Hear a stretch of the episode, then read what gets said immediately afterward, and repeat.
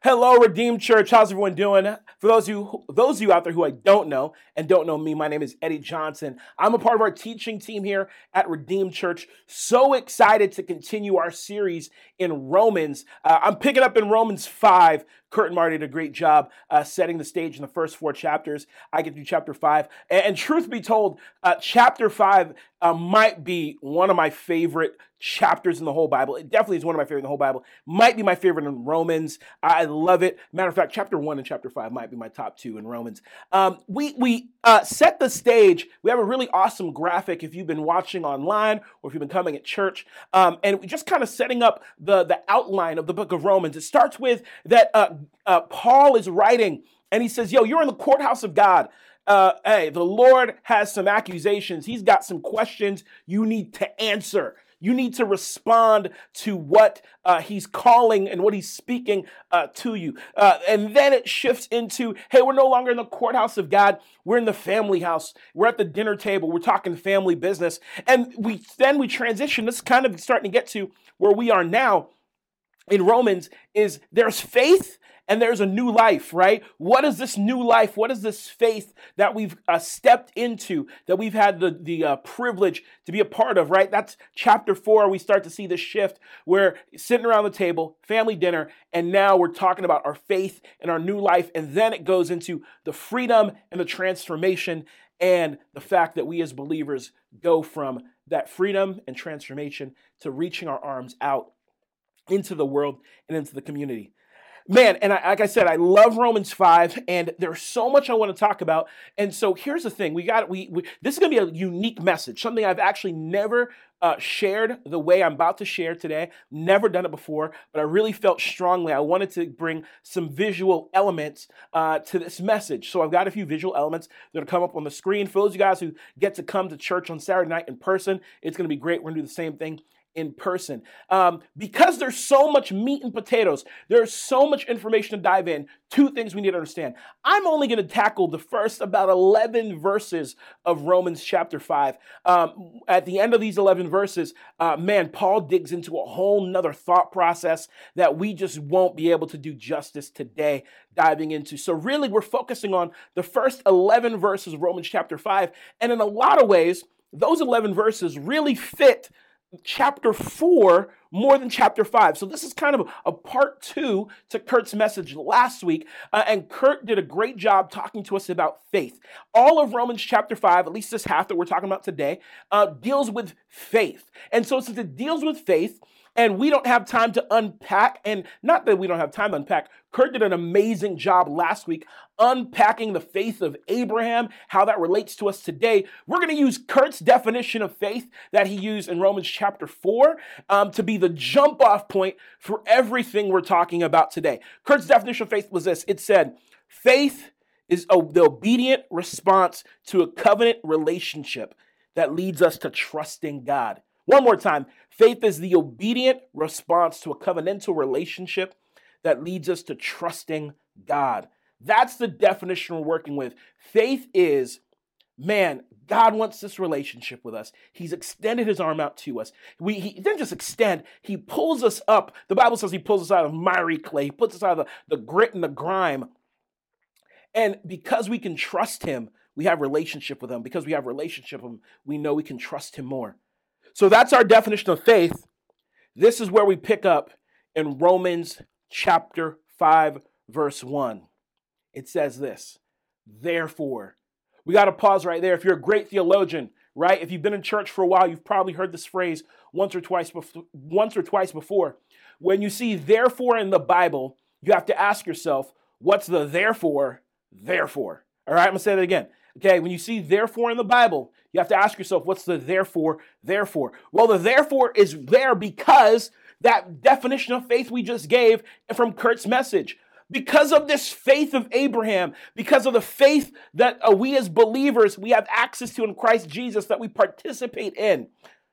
Therefore, because of the faith of Abraham, because faith is an obedient response to a covenant relationship that leads us to trust in God, therefore, since we are justified by faith, we have peace with God through our Lord Jesus Christ, through whom we have obtained access to this grace in which we stand and we boast in our hope of sharing the glory of God.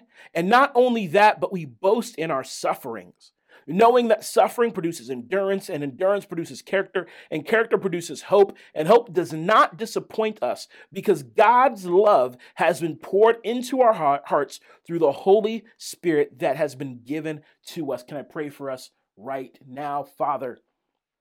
We thank you, Lord, that your word is crystal clear we have access. Lord, the doors have been flung wide open. There is no lock, there's no bolt, there's no chain. There is no do not enter sign. There's only a welcome sign and a banqueting table where you have called us to be with you at. And we thank you for that. And we are so honored to be a part of your family, to have access to you. In Jesus' name, amen. Hey, like I said, uh, Romans chapter 5 is some of my favorite scripture, and there's a lot of different reasons why it is. Part of the reason why it is, number one, I, I just studied this uh, chunk of scripture uh, uh several times in my life. Um, it, the Lord's brought me back to the scripture, these 11 verses. Uh, but also, one other reason why it's a favorite scripture of mine, uh, back when I was in college, I had a, an amazing professor, and I'm going to give him a shout out right now. Professor Steve Thomason. I don't remember if he was a doctor or had his MDiv or what he had, but he was a professor of mine I had in college. And in shout outs to Bethany University. Uh, uh, uh, going to Bethany University in the Las Vegas campus when I was down there. Uh, Steve was a professor and a pastor, uh, and he was a, an ama- and still is an amazing teacher. About four years ago, I actually tracked him down on Facebook, reached out to him, and said, "Hey, man, you don't remember me." Uh, he kind of remembered me, kind of not, but I said. Um, you, everything you taught, I still use so much of that today. Not only was he a pastor, not only was he been a professor, but Steve Thomas, and part of the reason why he was so impactful to me, he's a cartoonist. And he actually used his cartoons, his artwork, and his drawings to give Bible study lessons, to teach theology. And it's one of the greatest ways uh, uh, I have learned about theology in my personal life. Uh, some of you, if you are familiar with this, you know about the Bible Project. Uh, our friends, the Bible Project crew out of Portland, uh, they do an amazing job uh, doing uh, animation and doing theology in an animated way. Uh, they started in the last handful of years. Pastor Steve, Professor Steve, he was doing this back in 20 or 2003, 2004, 2005 when he was a professor of mine. He was the first person I ever saw did it, I ever saw do this. And he actually has an amazing breakdown of Romans chapter 5 in animated fashion. So I decided I'm going to use what he uh, broke, how he broke down the scripture to kind of be our, our, our move forward as we dissect the word of God and as we see how it applies to our life today. So we're actually going to use some cartoon, cartoon animation. Uh, they're still shots. They're not going to be like Mickey Mouse, you know, dancing around or some like, you know, um, some Pixar action here, but you're going to see some amazing things. So we got the first slide that's going to be on the screen and you just see it says Romans chapter 5 verses 1 through 11. And then right after that, it goes to this and you'll see the breakdown right here. Since we are justified by faith, parenthetically, the faithfulness of God, we have peace with God. We've been justified by faith. This is where we talked about right there. What's the therefore, therefore? Kurt said it. We have access to the relationship. Abraham was justified. Abraham was accredited. Here's, excuse me, let me say that again. Abraham, because of his faith, it was accredited to him as righteousness. And what you got to understand, we got to break down some words here. So the word justified literally means we've been declared right. We have been declared not by our own determination, not by our own faith, our own intelligence, not by our own good works or good deeds, but by the mouth and by the heart and by the voice of God Himself. He has said, because of your faith, you are made right. You are righteous. You are the righteousness of Christ because of your faith. Your faith has justified you. When you say yes to Jesus, when you do the in Romans Road, if you go to Romans, uh, right, if you if you've been in church for a long time, there's a great thing called the Romans Road, right? Romans three twenty three, all of sin fall short of the glory of God. Da, da, da, go on on down the line. Okay, Romans is a beautiful book talking about really just the redemptive process that God has for us. And Paul here says, we, you, you've been justified. You were in the courthouse of God.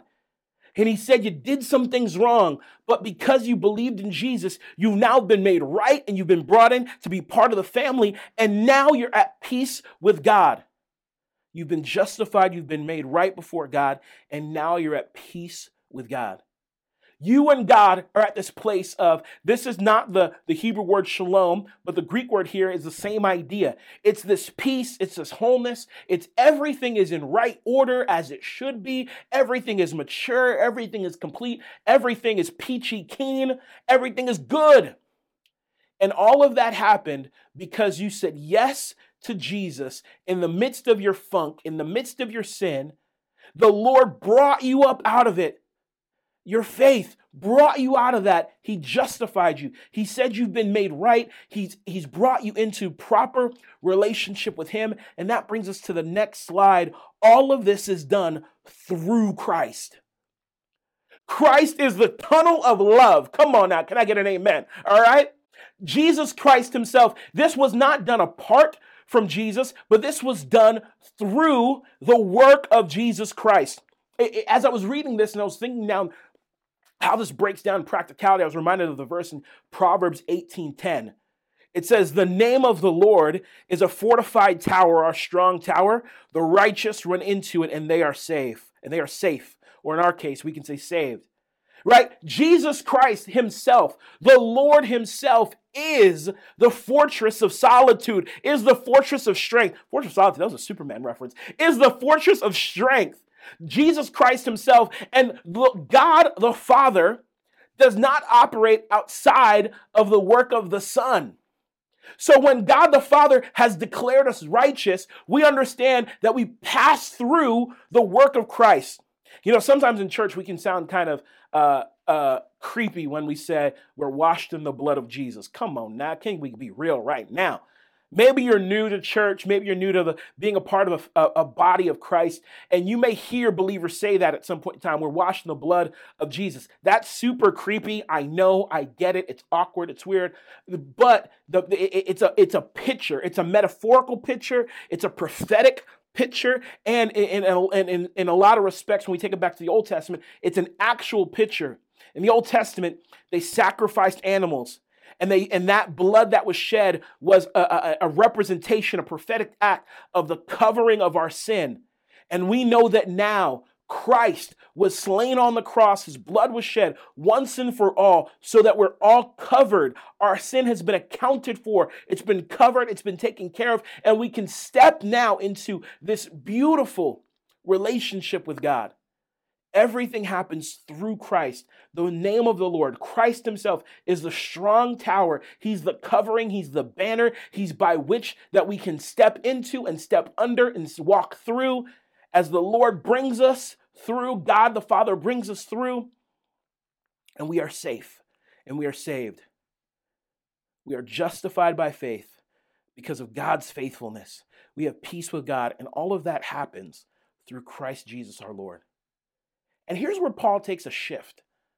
Because uh, if you've been around church for a while, you kind of understand that. Maybe this is your first time being in, in, involved in, in, in ministry or excuse me, in, in, in part of the, of the body of Christ, uh, the family of God. Maybe you're like, okay, I kind of can see kind of how that gets to. But then Paul shifts here and, and he brings up something else. And, and he says, through Christ, we boast. You'll see this in the next slide, right? Out of nowhere. He says, you, you, You've been justified by faith. You've got peace with God. You've done this through Christ. And now we boast. We boast. It's fascinating here. We're actually going to, um, Paul says that word we boast three times. We're going to talk about the first two. And then when we end, we're going to bring up the third one. But in this chunk of scripture, he says we boast three times. We're going to talk about the first two. Then we're going to deal with the last one at the very end, okay? Paul talks about three things we boast in. And the first one is he says, we boast, and you'll see this on the next slide, we boast in sharing of hope. I'm going to say that again. We boast in sharing of hope. Here's the beautiful part about the God we serve is our boast can be fully established and can be full throated in him. Uh, uh, like I'll, I'll, tell you one of my boasts. This is one of my boasts. I do it all the time. you've probably heard me say it before if you've heard me speak once or twice, is I love to tell people this. My wife is a preschool teacher, Kendra. She's a preschool teacher. And she, uh, her school has often been ranked um, as one of the top Christian private schools in the greater Puget Sound area.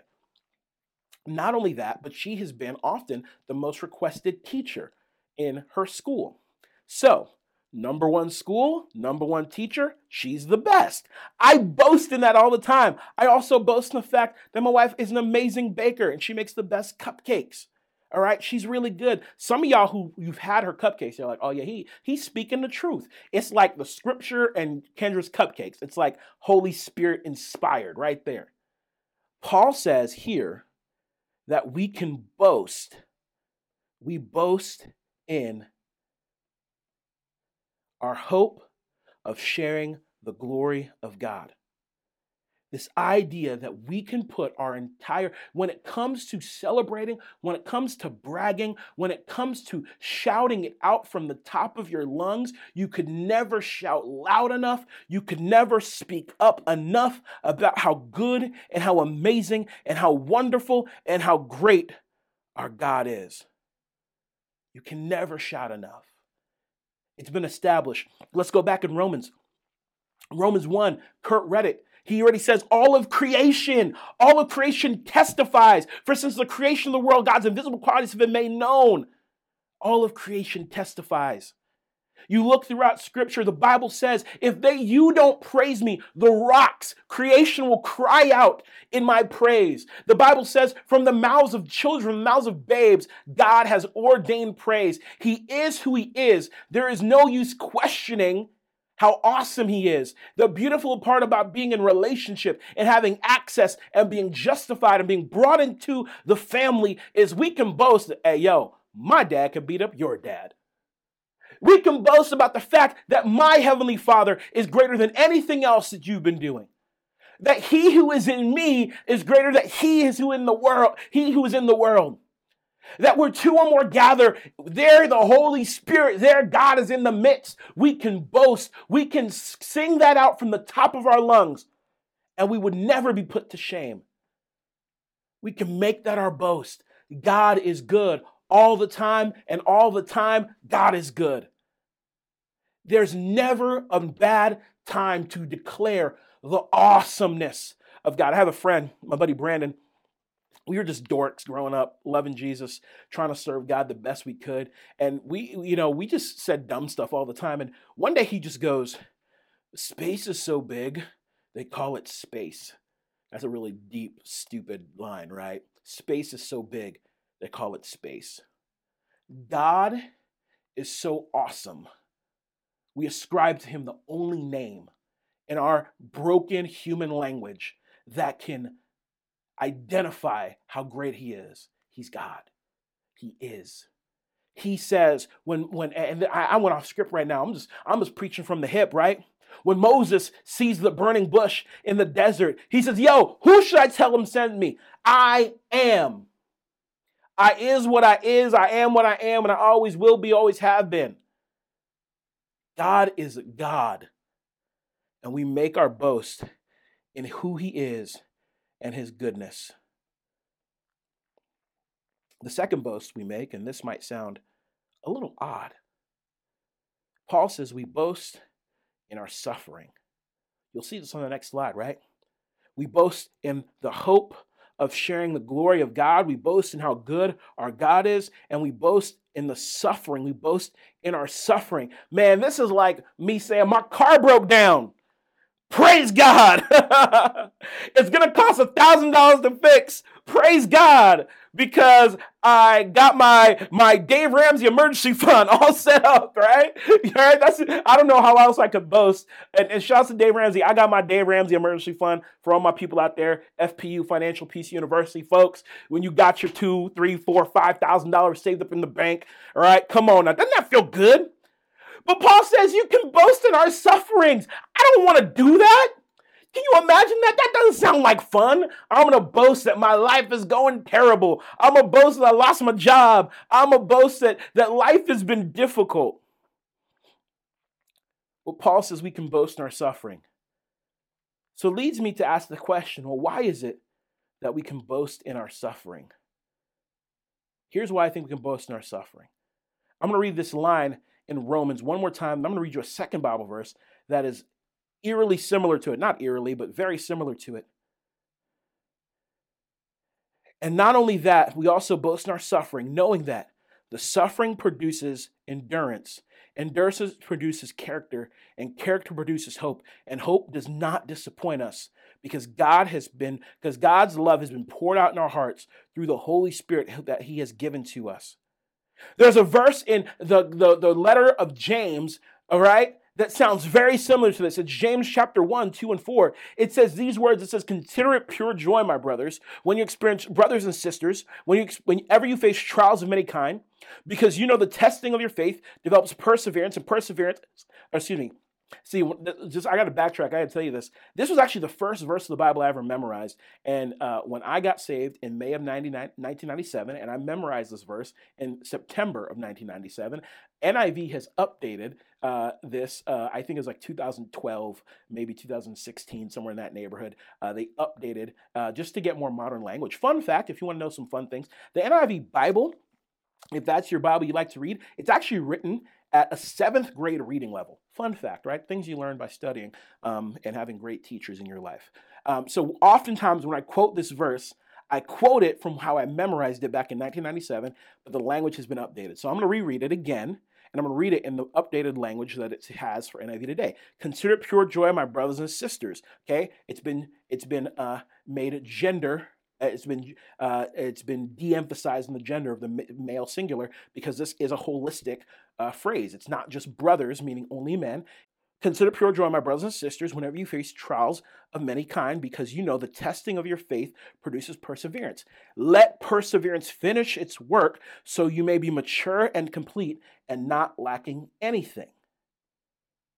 All right, I, I decided to put together my own little, uh, my own little visual aid. It's nowhere near as creative and beautiful as Professor Steve, Pastor Steve's, that he has here, but it's going to come up on the screen as well right now. Okay, you've got Romans and you've got James. Okay, here's the fascinating thing you get, and this is going to be really the heartbeat of our message today. Okay, Romans and James both talk about this idea that we deal with trouble, we deal with testing, we deal with per- we deal with pain, we deal with suffering. And they both, the starting place for both of them. They don't talk about the pain. I think this is why we can boast in our suffering, because the starting place for our suffering is never our suffering, it's the faith that's been established long before the suffering showed up. What does Romans say? It says you can boast you can boast in your suffering because your faith has already been established. You can boast in your suffering because you have access to peace. You can boast in your suffering because you've already boasted in the Lord and His goodness. So you can boast in your suffering because it hasn't, that's not the primary thing in your life that has been established. James says it this way Consider it pure joy when you experience trials of many kind. The, the suffering and the pain of the trials was not the first thing that was established. The first thing was established was faith. And then once you have faith, you say, I'm going to take joy in every circumstance because I know my faith has opened up new doors. My faith has given me access to peace. My faith has brought me closer to the Lord. The thing that's been established is the relationship via faith. And because I have the relationship via faith, you'll see this, I can boast or I can take joy. And then when I boast or take joy, I can endure the pain of the suffering. I can develop the perseverance. And I know that when I develop the perseverance and I develop the endurance, it develops character or maturity. It brings me more hope and it makes God's work complete and without lack. And the Holy Spirit pours out in me. So when we talk about how can we boast in our suffering, the reason why you can boast in the pain isn't because you saved up your Dave Ramsey emergency fund. The reason why you can boast in your suffering is because that was never the primary thing established in your life. The foundation of your life has been founded on the faith relationship. The foundation of your life has been founded on the declaration of you being in right standing, You've been justified by God the Father Himself. So, since you've been justified, since you're on a firm foundation, no wind, no rain, no storm, nothing can disrupt you off your foundation if you operate the way the Lord has instructed you to operate. You see, you got the firm foundation. You've been laid perfect the way that God has you. And because everything's been laid perfect, the way God has you, the way God wants you to have, now you take joy, as James says. Say, yo, the storms may come, but he's got me. Man, you can boast the way Paul says, man, my God is good. Even if everything falls around me, my God is still good. And as you persevere and as you work out your faith, with fear and trembling. I love that the Bible says that work out your salvation with fear and trembling, right? There, there, there's no, uh, there's no, uh, there, you don't serve a God that ignores the pain and the suffering and the temptation of life. You serve a God in heaven who gives us his Holy Spirit to live fully and freely for him, who acknowledges the pain and says, I know there are tribulations. I know there's trials. I know there is pain, but I have given you everything you need for life and godliness. I've established you in a place. I have given you a foundation. I have equipped equipped you for everything you need. So when the stuff comes, you ain't got to worry about it because I'm creating in you a maturity. I'm creating you a, a, a, heart. I'm creating you a steadfastness. I'm creating in you someone who's going to be a fully fledged, a fully mature, a fully founded person who loves Jesus. So boast in the glory of God, boast in our suffering because we know that the suffering produces hope. Suffering produces hope.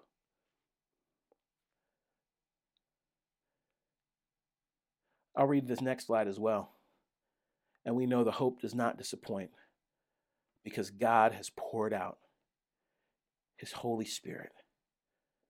Because God's love has been poured out into our hearts through the Holy Spirit. I love it here that you just see the beauty of the Trinity. You see God the Father orchestrating the whole plan. Jesus is the, the for lack of a better term, the conduit by which we can operate and move. And the Holy Spirit comes in and says, Yo, I got you. I'm gonna for all those places where you've been empty, I'm gonna fill you back up. A Couple verses in Romans. I love this. Romans 6 5. Since we've been united with him in death, we'll also be raised to him to life as he was. I'm filling you back up. You thought those storms and that pain that came was going to cripple you and was going to end you. You thought this was the end. No. In the same way where Christ was beaten and bruised and was raised up, I'm raising you up. Romans 8:11, the Spirit of God who has raised Jesus from the dead lives in you. And just as God raised Jesus from the dead, he will give life to your mortal bodies by the same Spirit living within you. I'm going to raise you up. This hope does not disappoint because I'm going to raise you up. I'm going to raise you up. And it goes on to say that all this was done because God's love has been poured out in our hearts through the Holy Spirit He has given us. And then the word picks up, Paul picks up the rest of Romans 5 in the next couple of in the next couple of slides. And you see in this next slide the cross shows up as that's how that's where the, the love has been poured out into our hearts. The holy spirit's been poured out into our hearts.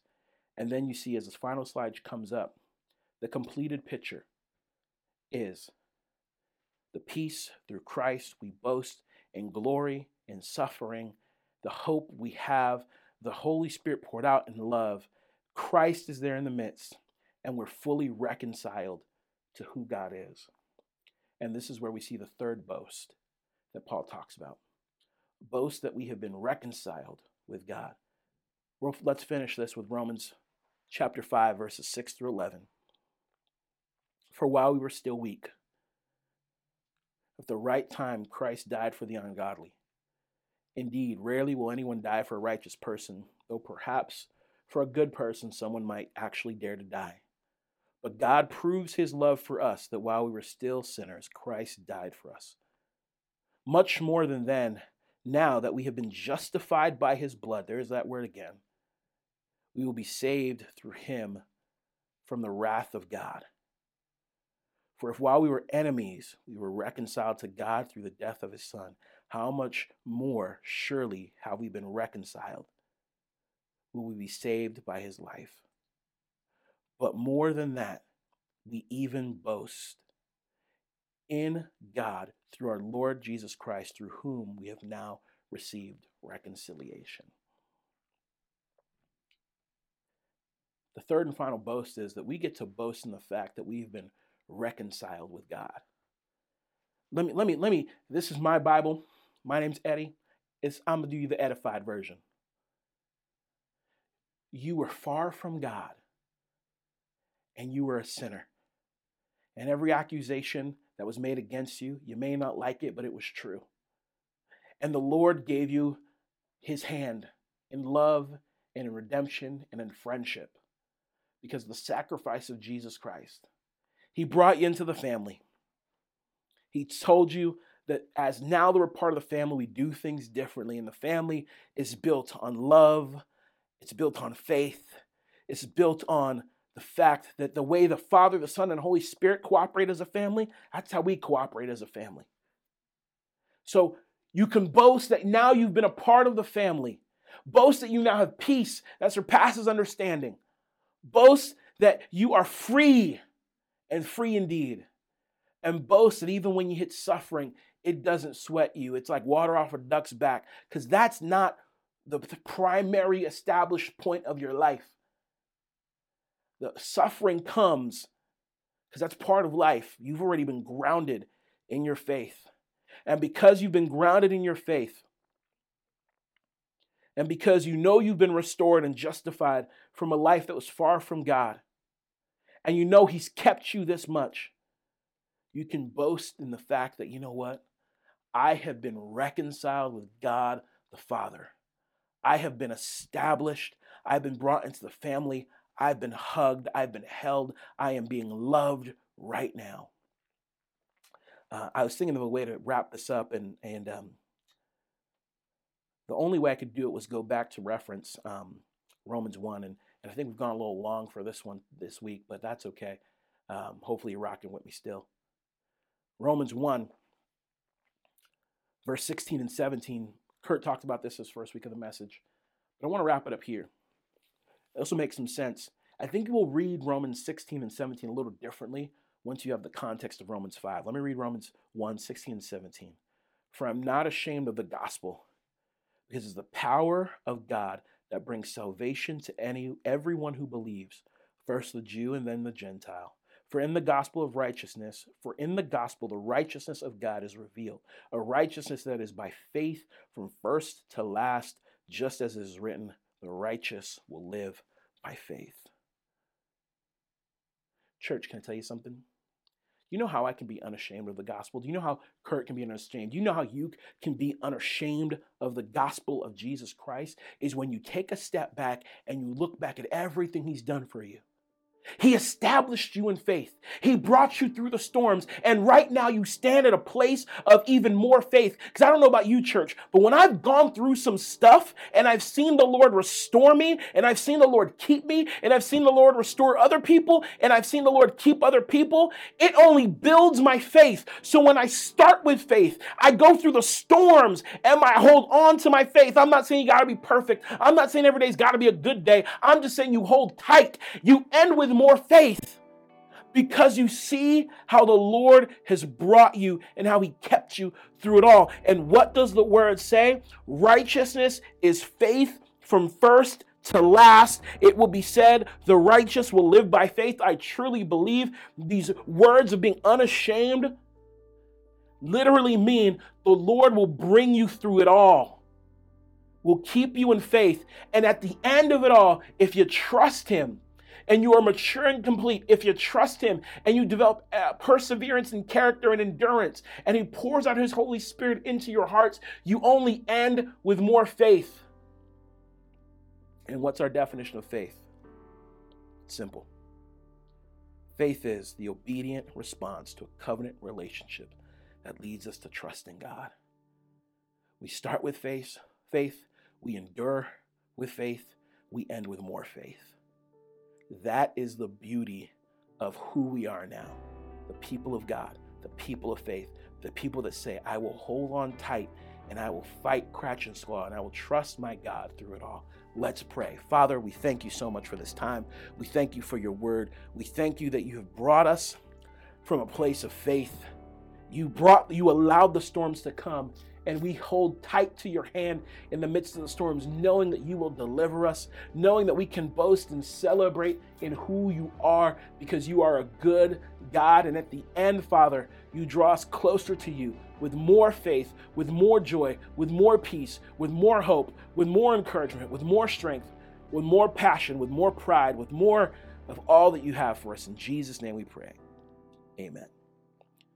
Redeemed Church, I love you. God loves you, and there's nothing you can do about it.